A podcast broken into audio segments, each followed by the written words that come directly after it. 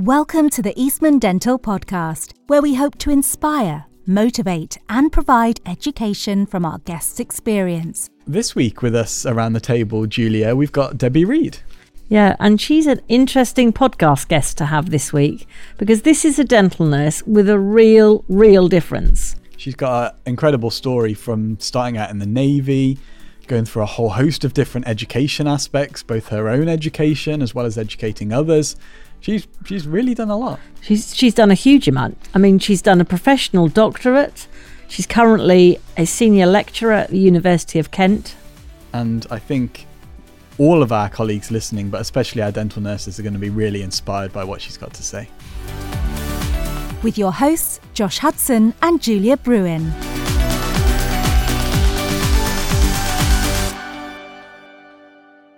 Debbie, welcome to the podcast.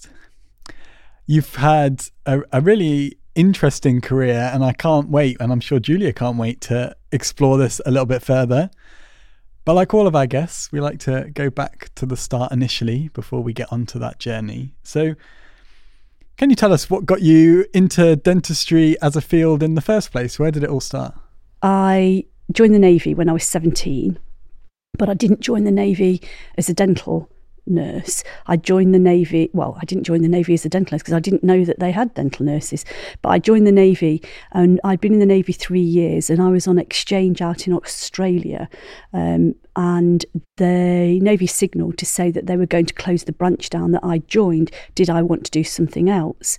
And when I was back in the UK, um, I was actually in a living accommodation with two people that were working within uh, the dental practice. One was a dental hygienist, and one was a dental nurse. And they always they were so enthusiastic about what they did. Um, I couldn't help but be very interested in in what they were doing. But the problem was that I'd only I joined the navy and I'd got one O level in English literature, so that was a bit of a sticking point. But I asked if I could attempt um, the uh, to apply for being a dental nurse, and on the condition that I was I went back to college, uh, back to night school, and did um, an O level, another O level. Um, and also, I had to do my joining up exam again to get a higher mark. So, you know, all these conditions and, and obstacles. I thought, right, okay, in, you know, we're in, in for a penny. um, so, so I went to Truro Careers Office and I had to sit my joining up exam again.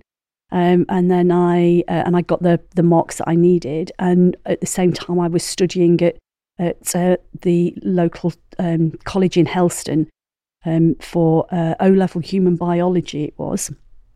But the Navy, I think, must have had somebody drop out from their training course because they signalled to me to come through early and I could take my my human biology exams while I was actually studying on the, the course, which um, which I was very grateful for. It's certainly fair to say that you discovered a place that you felt comfortable in, that you thrived in, that you enjoyed, and then you seem to branch out into teaching mm. and sort of examining and mm. getting involved in professional societies and things like that. Mm. So perhaps tell us that next bit of the journey where you started then teaching and, and being active in professional societies. Hmm. So so as a as one of the um, elements to gain promotion leadership was one of the the fundamental sort of underpinnings that everybody was expected to be able to demonstrate. And part of lead, the leadership, leadership and team working, was the ability to not just focus on your own career, but focus and encourage the careers of those that were more junior to you and encourage them to, to progress. Um, and so, as I described to you about doing those exams, um, I then, in turn, once I'd been through that, was in a position then to be able to influence and encourage those that were coming new into the into the uh, into the dental branch to do the, the the exams and sort of started work on, with them to coach them through and encourage them to um, aspire to move on and to get promoted and, and and so on. So that was the first, if you like, test putting my foot in the water with other other people, um, and. Th- one of the, the ways that the Navy works is that once people have done initial training, they then did training that was um, uh, uh, about three months immediately afterwards. It was a bit like foundation training for dental nurses, um, but it was a three month, um, they called it doing your task book. So you could prove that you could do it out on the ground, sort of thing. Um, so I had quite a lot of people that um, were sent to me um, that were going through that phase. That must have been quite forward thinking. I mean, this is obviously Yeah. quite a while Yeah, back, and yeah. actually trying to get those sort of task assessment type yeah. um, things in the working place was Yeah. that sounds quite groundbreaking. Then I know, I know, and and so so they the the navy um, had really evolved a an excellent structure, but then I would say that I suppose the Royal Air Force and, and the Army Dental Corps have had, would have had something similar, but it wouldn't have been as good as the Navy, of course. But there you go. Um, so so but but the the whole point was it was automatic about succession planning. You were always encouraging people to think about the next step, so they so that you were building a pool of people that could then move on as others were were, were being promoted. So I think from getting involved with um, with that sort of uh, a me very operational sort of teaching, coaching, mentoring uh, role, um, and being reasonably successful, the tr- people at the training school um, recognised that I'd got some potential skill there, um, and so they invited me to. Go up to the, be part of the training school, and I wasn't at all certain whether that's something that I really wanted to do. Um, so I thought I spoke to one of um, one of uh, the senior dental officers that um, I'd worked for at Culdrose, and somebody I, I respected hu- hugely, um, and and he just said, "Well, why don't you give it a go? You don't have to stay up there, but it, but it's an experience. It will. I mean, we didn't really talk in terms of CVs and things, but in essence, that's what he was saying. It would build, you know, build build up your um, your um, records of where you, you know, the the the uh, different areas that you've worked in. So um, I agreed to go up to uh, HMS Nelson, and I was really really fortunate because. Um, at the time, I was very, you know, I was quite junior and, and things, but um, I there was a chief uh, there, chief Wren there called Pauline Last, and um, she was a, a, a she was really sporty, um, and she got a really good coaching just way about her. She and it was entirely the the thing that suited me, and I flourished under you know her guidance and so on. I think there's a, a couple of different themes that are going to come up through this episode. One of those is teaching, you teaching other people, but also you being educated yourself. And whilst you were developing this teaching aspect and then going forward, there was also this concurrent you gaining education as well. And you've already touched on that with the various hmm. different things you've done up to this point. But you went on and did some higher education. Can you tell us a little bit more about that journey and working through those different levels of higher education? So I was extremely fortunate that um, my uh, direct line manager was a guy called Robin Stevens, and he was um, uh, Royal Army Dental Corps, um, and the we were, they were encouraging us to go to the local college, which was in Farnborough, to do an FEE, FEATC, Further and Adult Education Teaching Certificate. Um, and that was going to be funded. So, right, okay, off to night school, or it might have been, you know, a day release or whatever. But interestingly, what that although that gave me a civilian qualification, they didn't teach me anything that I hadn't been taught on the Royal Navy's course. Hmm. So that was a bit of a a win really for me. So I did that in the background, but Robin was really supportive. And then once we'd finished that, they said, well, actually, if you've done that, you could do the University of Southampton's undergraduate teaching certificate. So I went back and I said, right, I'd like to do this undergraduate teaching certificate. Yes, yes, yes. So off they, they, I think, I think everybody was trying. There was a lot of bonhomie going around, so everybody was trying to be very supportive of one another. and Well, there, it sounds as though there was passion there, Yeah. and energy, and Yeah. perhaps an environment where things could flourish. Yeah. and that that might be what we all need, isn't it? Yeah. We we that's what we need in our working environment to make us grow and develop into yeah, individuals, don't we? Yeah, and and I think that the the navy, they they. The the Herbert Lots. There was something called the Alan Acton Memorial Prize, and Alan Acton had been a a um, a head of the dental training school some years before, but he died. I think he died quite young. I think it was cancer. Um, and as a consequence of some of the work that I did, I was nominated for the Alan Acton Memorial Prize, um, and and that was quite that was lovely. And, and my mum came down to see it being presented by the Commodore at, at the time he came up. Um, but they there was a citation, and um, colleagues from across the three services um, were present when this was being read out. And Mum said she she said um, I was sitting next to somebody. She said he was an ar- he's an army lad. She said, and he'd said, "My God, I didn't realise she'd done all that. It makes me feel really ashamed that I've been sitting here and not done all of that."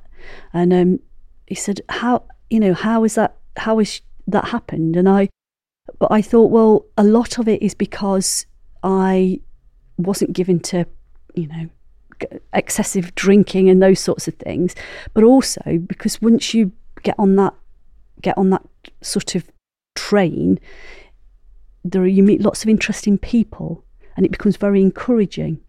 Um, and also, a little bit of success makes you realise that actually, if I can do that, what else can I do? Well, and I think Yeah. it, it also sounds that when when you whatever you putting in, you seem to be getting twice as much back. Yeah, yeah. So um, yeah.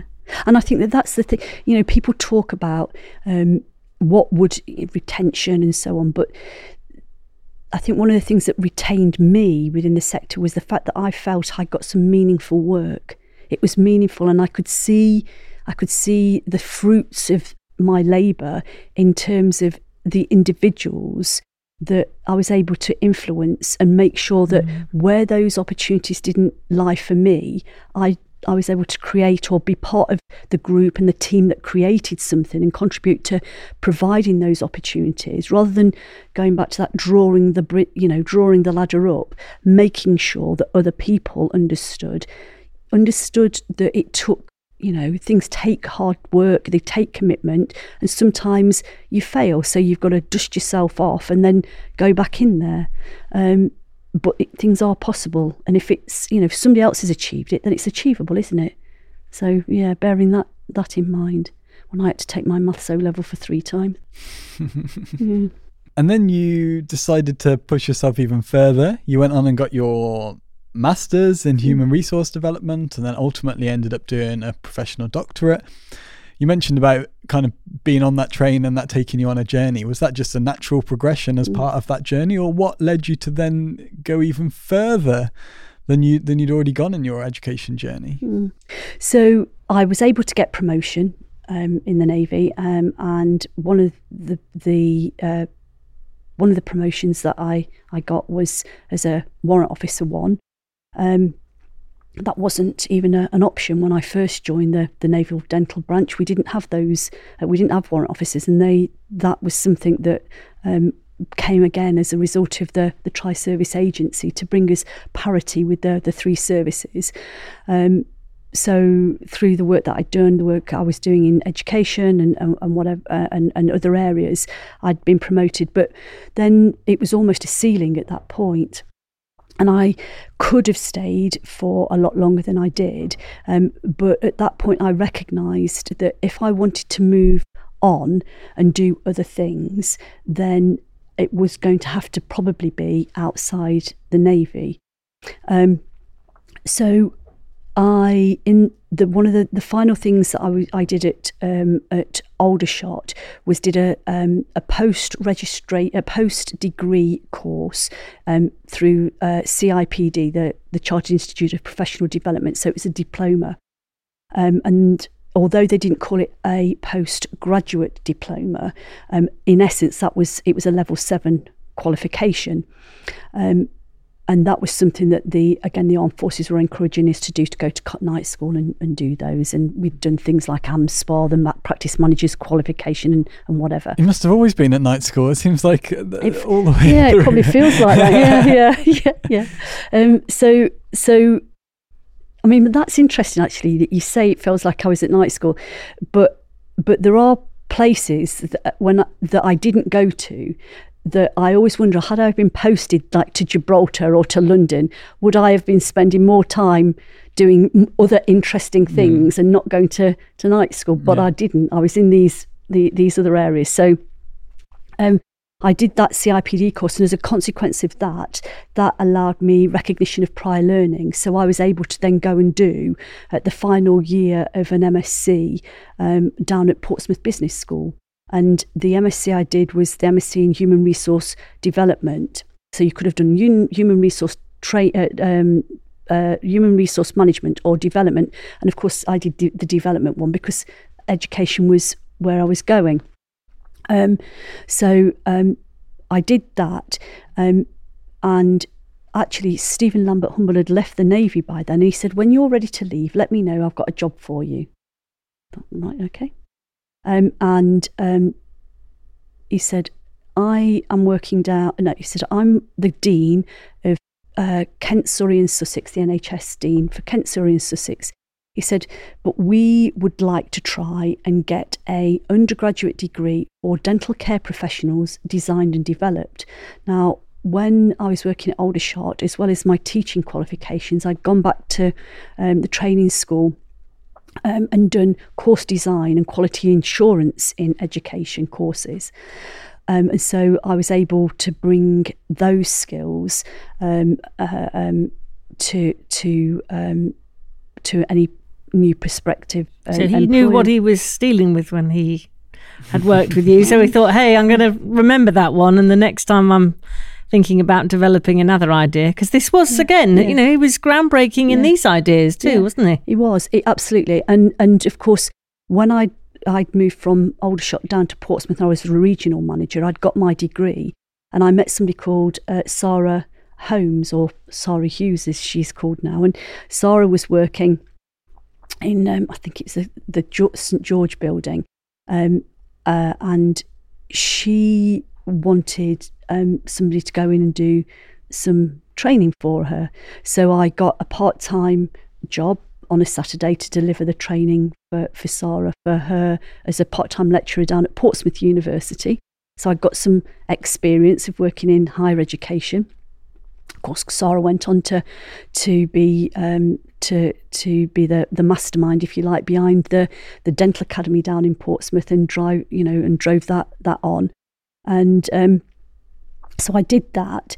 Um, so I got a little bit of experience of working in higher ed- education with my higher education qualifications, with my teaching qualifications, with my experience of design and development and and those sorts of things. So I thought, right, before I get too old, at 40, I'll, I need to get out there. And I said to Stephen, I saw him at a, uh, a conference. I said, well, you know, I'm ready to go now. I said, right, I've got this job for you.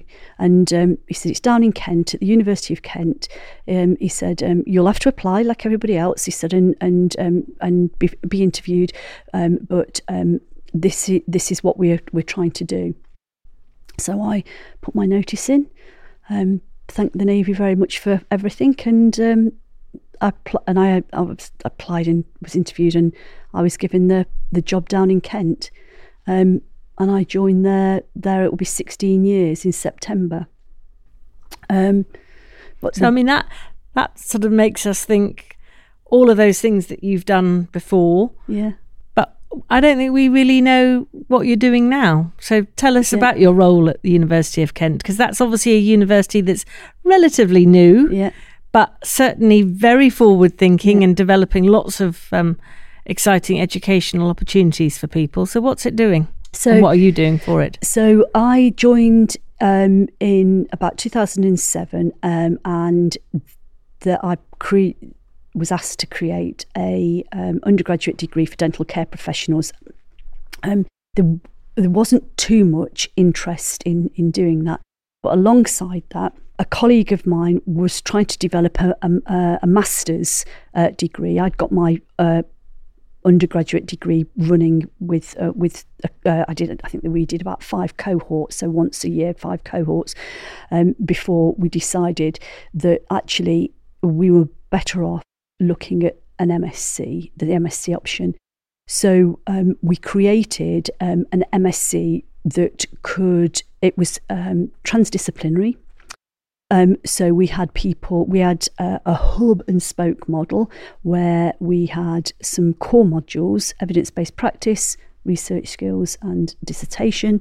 And then around that, we had modules that were unique to particular pathways. So we had surgical practice, we had minimal invasive surgery, we had support and palliative care, we had a dental pathway, we had all these pathways that were being developed by that time I was a, I'd gone from lecturer to senior lecturer, but to get any higher, um, people needed to have a doctorate. So whether it be a PhD or a professional doctorate, mm. but a doctorate and demonstrate that they got um, uh, scholarship and they got the research abilities.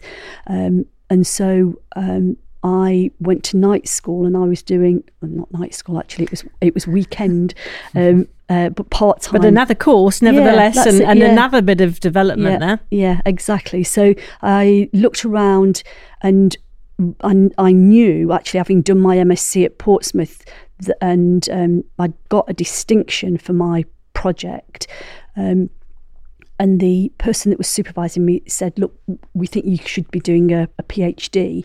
But they didn't really have the PhD I wanted down in Portsmouth. So I had a look round and noticed that Nottingham at that time was the lead for, for, for training and education. They were um, running the leadership school for.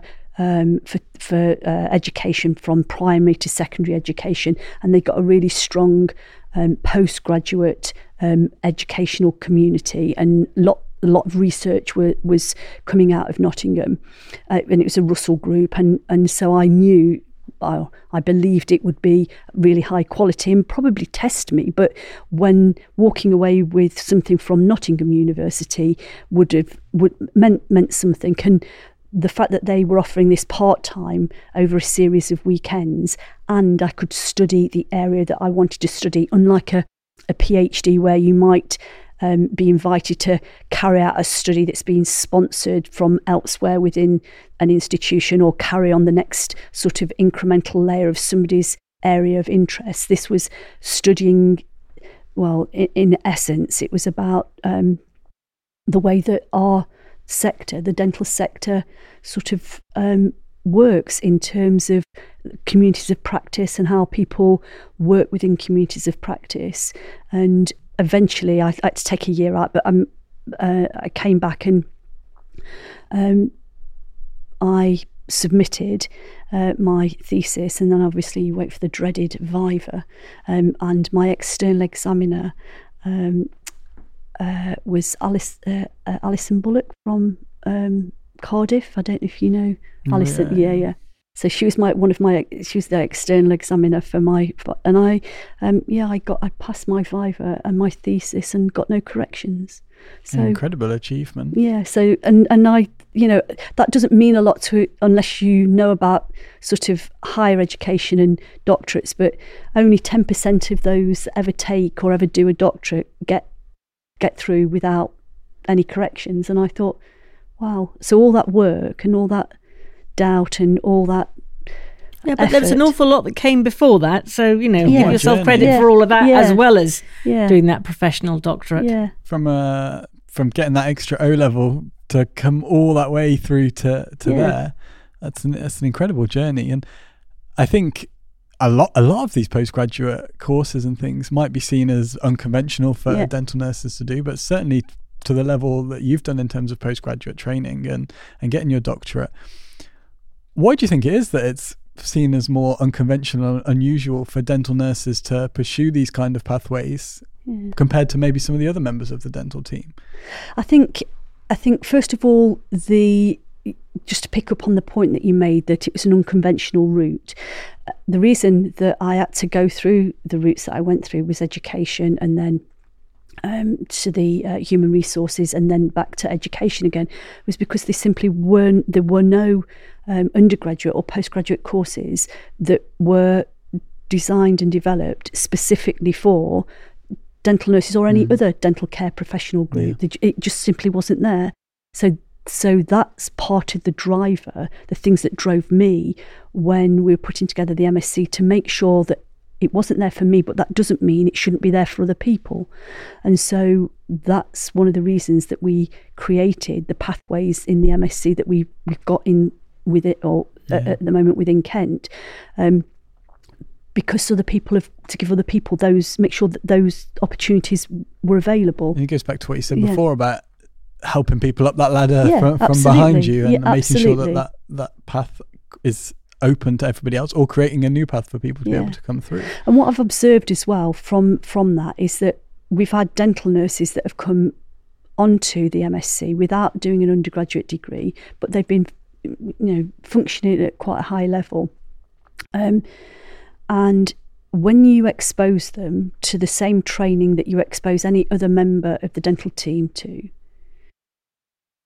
they the outcomes are just as good, if not better, than some of the other members of the dental team. Mm. And I think in some cases they're better because the dental nurses and other DCPs as well, other DCP, they work really, really hard because they think they've got to, mm. rather than other occupations that might rest on their laurels and think, well, I sh- I'll be able to do this because I've come from this background, I've had top A levels and so on.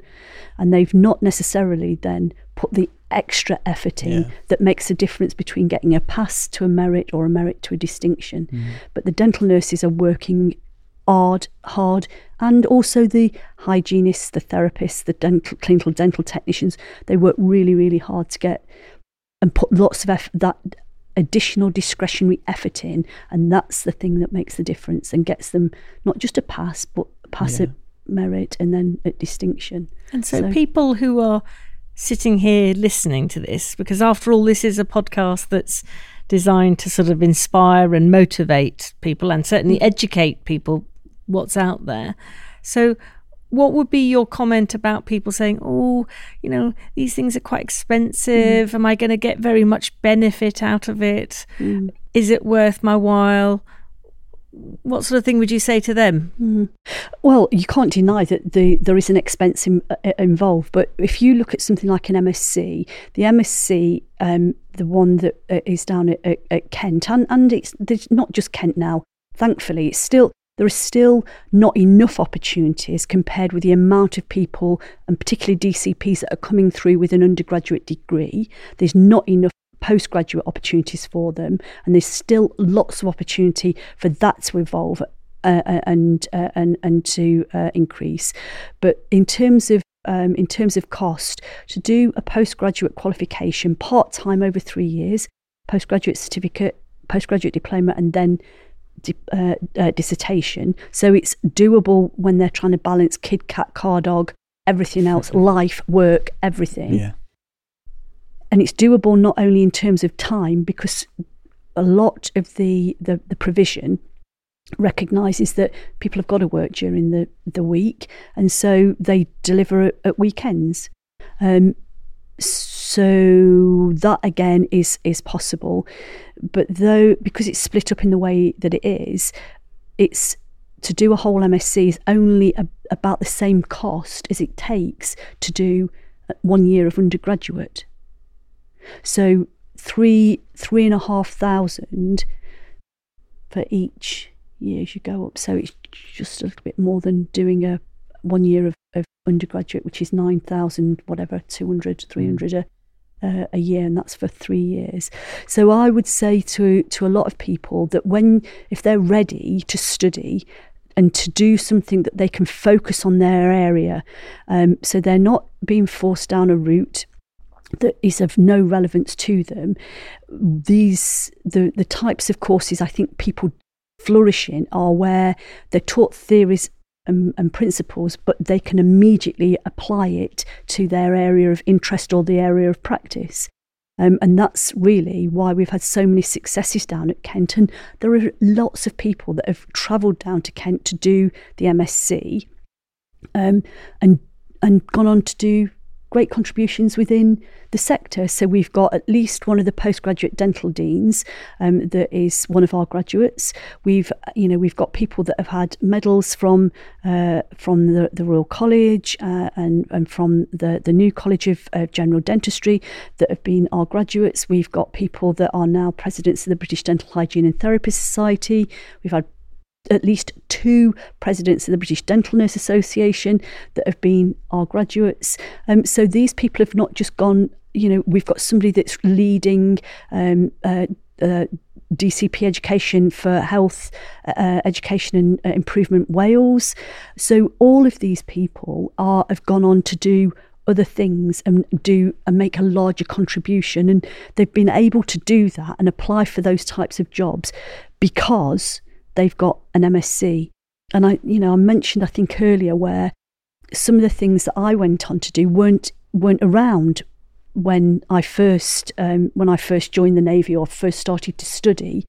Um, but having my academic qualifications enabled me to apply for things as things sort of came up as they were created, and that's what doing. That's what those other people have done too. They've gone on to influence tremendously across the sector because of, of what they, they've gone on, they've achieved through study um, and the networks that we've made. And I quite often draw on the people that have come through Kent to support in other projects that I've you know must get involved in.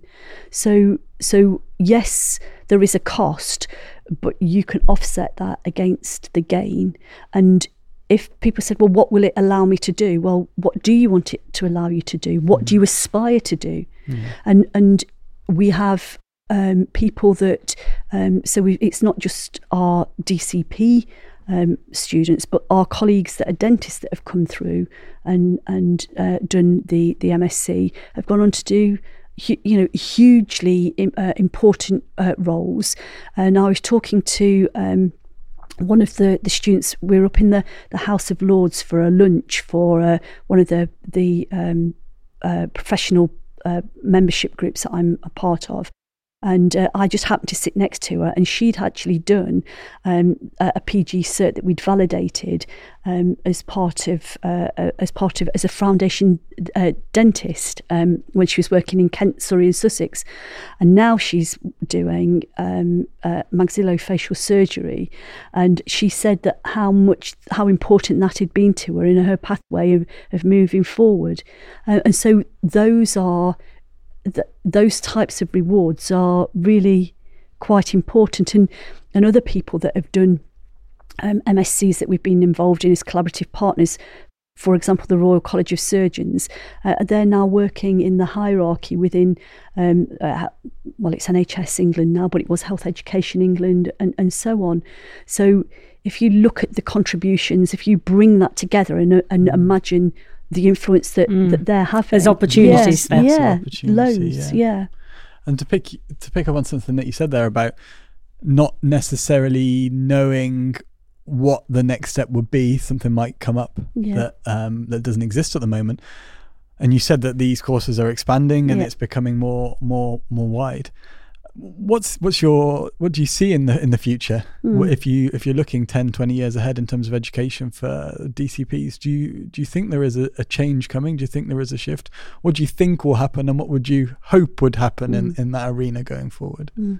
i mean it's interesting because we talk about um, you know, at the moment we talk about the dental deserts and the, you know, retention of, of professionals within the dental sector, including dental nurses, but also our colleagues that are uh, dental hygienists and dental therapists. And but I also see a big commitment from the NHS to train more dental hygienists and more dental therapists. And those individuals are coming through with undergraduate degrees. They're not going to be satisfied with that. Yeah. And, and, that and, and how on earth do could a sector ever possibly hope to retain the smartest and the brightest of our colleagues that are dental hygienists and therapists without giving them some sort of route up through and some progression?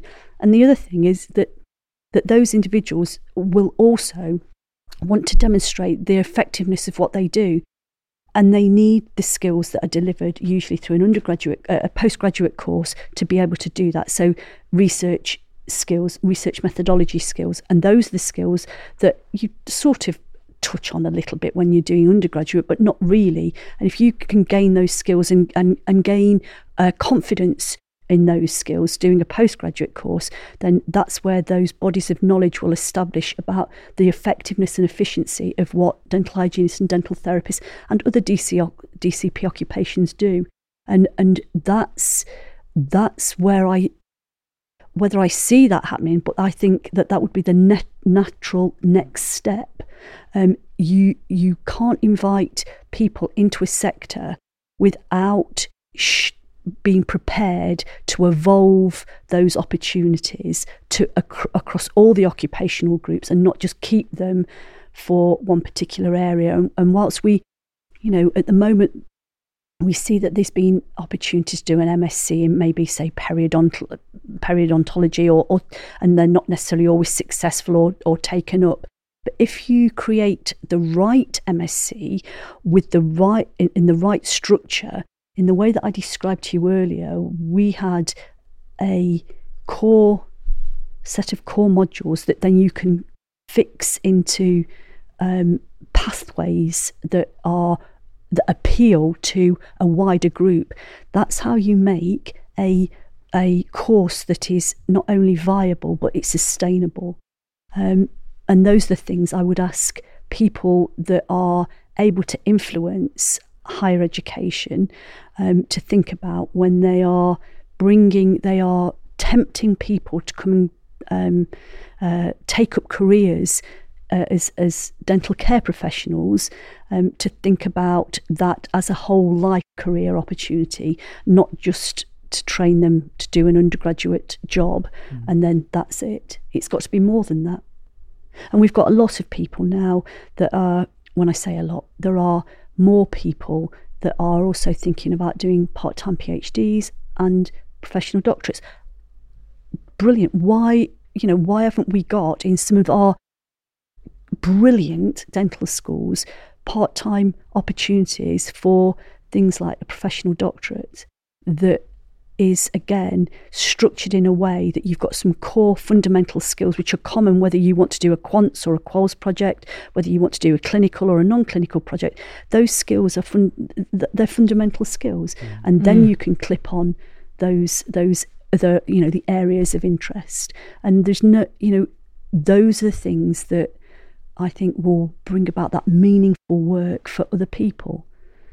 It might not always mean that people get huge pay rises or but it's about m- having meaningful work and having well, and, and it's it makes a, a happy clinician or yeah. or a happy registrant or whatever we're, yeah. um, word we're going to use. Those, those, people are going to feel as though they're making a difference, aren't yeah, they? Yeah, and stimulated. It, yeah, mm. absolutely. And and what's interesting, I don't know if you've seen the um, College of General Dentistry's career pathways, um, but but again, if if you you know you look at that work that's been done as part of the College of, of General Dentistry, um, there is for the first time this framework that's been created um, to lead people to fellow, full fellowship within uh, the college. And of course, there's an aspiration there for that to be a royal college. But um, from from across all the dental registered occupations.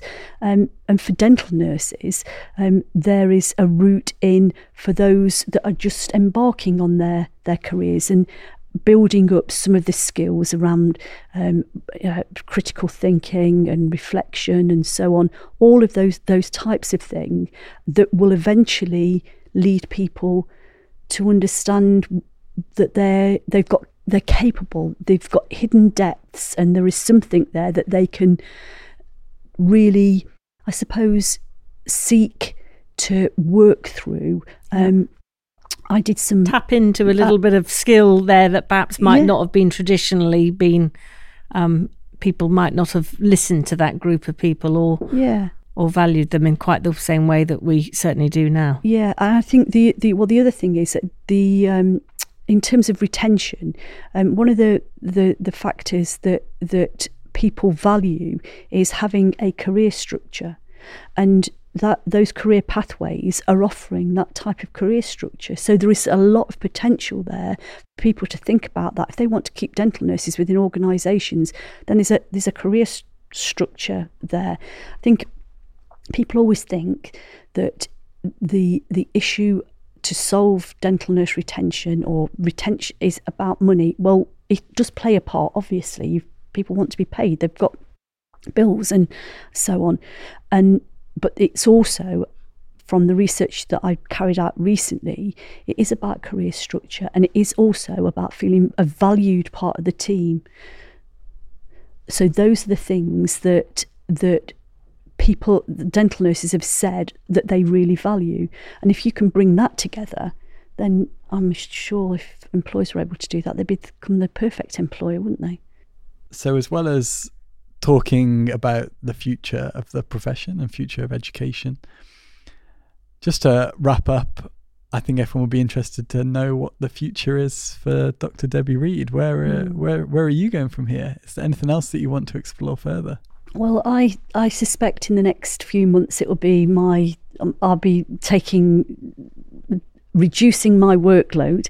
Um, in terms of the work that I do for, for Kent, but I also, as I indicated, I'm doing uh, I'm a, a uh, honorary vice president for the British Dental Hygiene and Therapy Society, so I've got some support to do for them, and um, I'm also the chair of the uh, dental nurse and orthodontic therapy um, faculty for the College of General Dentistry. So those are the, the things that, and part of the the the um, the council for the, the the College of General Dentistry now. So those are the my areas of interest.